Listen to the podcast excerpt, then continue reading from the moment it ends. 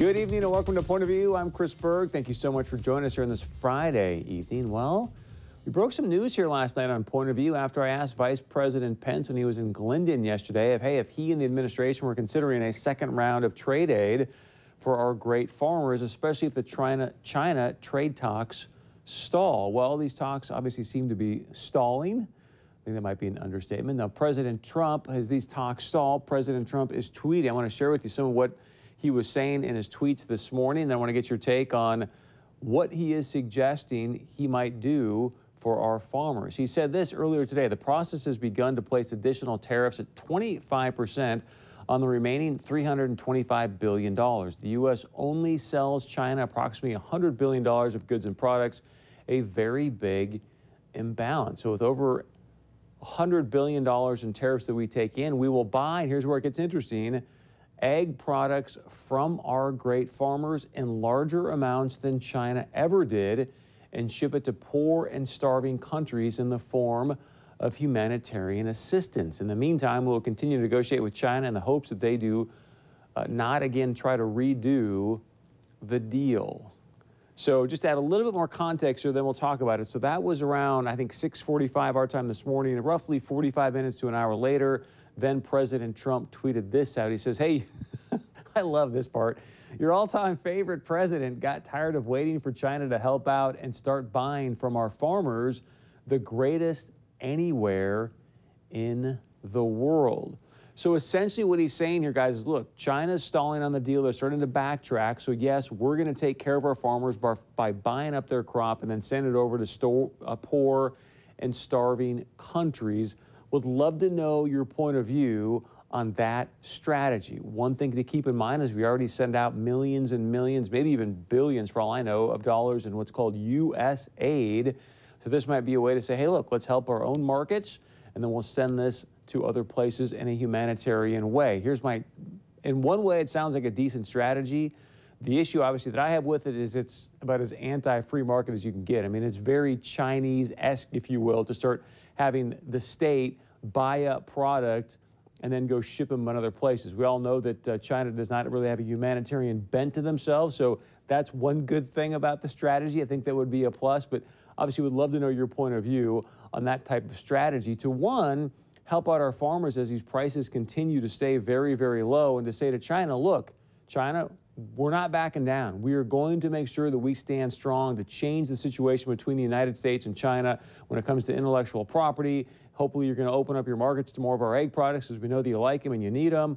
Um, we'll see how this thing plays out. As we told you here on Point of View earlier this week, as President Trump, I think it was Sunday night or Monday, had his initial tweet about the tariffs, I reached out to Senator Hoeven's office, uh, who says he's already begun working on a second round of trade assistance payments for our farmers. Here's some of what Senator Hoeven had to say earlier today about President Trump's tweets from today. As chairman of the Ag Appropriations Committee, I'm working to secure another market facilitation payment for our farmers while we go through these trade negotiations with China. Not only does it help our farmers and it's funded by the tariffs, but I think it demonstrates to China that we're committed to getting a better trade deal. That's an important element here, if you will, about what President Trump tweeted. What he's saying is, look, we're going to put these tariffs on. It's going to bring money into the U.S. Treasury, and then we're going to use the money from the tariffs to buy up these ag products from U.S. farmers. So it's not just a simple, hey, we're going to use taxpayer money and, and buy these products. It's going to be money generated from the actual tariffs being implemented to then go out and buy the products at hopefully a, a premium price. And as President Trump suggested there, a lot more of those ag crops and products than China has ever done in the past. Of course, we want to give the other perspective on this as well. Chairman of the House Ag Committee, Congressman Collin Peterson, put out a statement regarding President Trump's tariffs by tweet. Here's some of what Chairman Peterson had to say. He said, Hey, the Trump administration's decision to once again raise tariffs on Chinese goods does nothing but use our farmers as political pawns and further ourselves from a real solution. While I understand that the president believes he has good intentions on this, he's doing it without understanding the impacts this has on farmers and our rural communities. We are working to get Chairman Peterson on the show next week to obviously expand the conversation about what's happening here with the trade deals, and of course, talk about Chairman Peterson's trip to Brazil as well. He went down there to look at what kind of infrastructure China is implementing to help uh, transport ag products over to China more easily. All right, let's get a little bit uh, closer here in North Dakota with a big talker right now that's going on across the state, and that's about the bill that made some changes, let's say, to our state auditor's office for Josh Gallion. Josh Gallion is going to be meeting with the Senate and House majority leaders on Monday because they actually may be called back into session or call the legislature back into session to rework the state auditor bill because of what it did to change his ability uh, to do some performance audits. So we're working to get Mr. Gallion on point of view for Monday night, but here's some of what the auditor said about the changes to this bill. These changes, not just to the performance audits, but to some of our outsourcing, it does impact our operations. So again, we're working to get State Auditor Gallion on the show early next week. Earlier this week, I had a chance to sit down with North Dakota Representative Marvin Nelson to talk about these changes to the auditor's office because Representative Nelson has served on the Audit and Fiscal Review Committee for the past four sessions. So he's been there, done that, seen what's going on. He says he's been pretty impressed by the auditor's actions up to this point. So here's what Representative Nelson says about the changes to the auditor's ability to conduct some of these performance audits. A big piece of the legislative session was the state auditor um, getting somewhat hand tied or restricted, if you will. But I want to share this with you. Senator Jerry Klein, you now chairs the Legislative Audit and Fiscal Review Committee, says, look, I don't think the committee is going to put any roadblocks in front of a well intentioned performance audit. They don't want to micromanage this, this office. You say what? Well, I, I, would hope that that would be the case, but I'm a little bit nervous about that. I've been on the Audit and Fiscal Review Committee for a fair number of years, and just a few years ago, really before Gallion got, got started, we were doing an audit of the development foundations. And here in the middle of the NDSU Development Foundation audit, they come in and say, oh, the auditor wants to know who these people are. And the auditor, who was uh, Jason Wall, the assistant, he, he says, um, well, we can't see if people's wishes are being upheld or if there's a conflict of interest unless for the purposes of the audit we know who these people are. It's not online, it's not susceptible to being stolen, it's going to, the work product's going to be uh, taken care of after we're done. We signed uh, confidentiality agreements, it's all there. And here, right in the middle of that audit, then, where I thought, gee, I would feel more comfortable as a, as a donor knowing that there's been this type of audit, right in the middle of the audit, the Audit and Fiscal Review Committee stops the audit. Why? I didn't see any reason to stop the audit other than, you know, the NDSU didn't said they didn't want to share the the, the identities of their donors with the state auditor, and, and uh, there was no other reason given. And, and that's the strange part about it. So the Audit and Fiscal Review Committee's already, to my way of thinking, kind of gone, I don't know if you want to say political or whatever with these audits, uh, really even from before Gallion. Where but who came in and stopped the audit? The, the NDSU Development Foundation came in and asked for the audit to be stopped. The committee stopped the audit. The committee had asked for the audit, and then the committee suspended the audit. And I was the only vote that voted to, to continue the audit. There, it was almost unanimous. So you're on that committee and you have no idea why it stopped? It made no sense to me whatsoever. You know. Well, but what's your gut tell you? What would you speculate?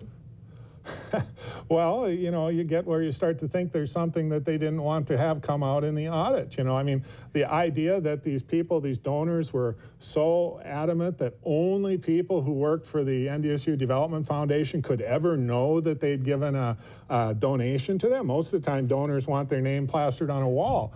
Uh, you know, it, it just made no sense to so me. So, do you think this move was political? I, I think it was. Uh, you know, the first time. Based on what?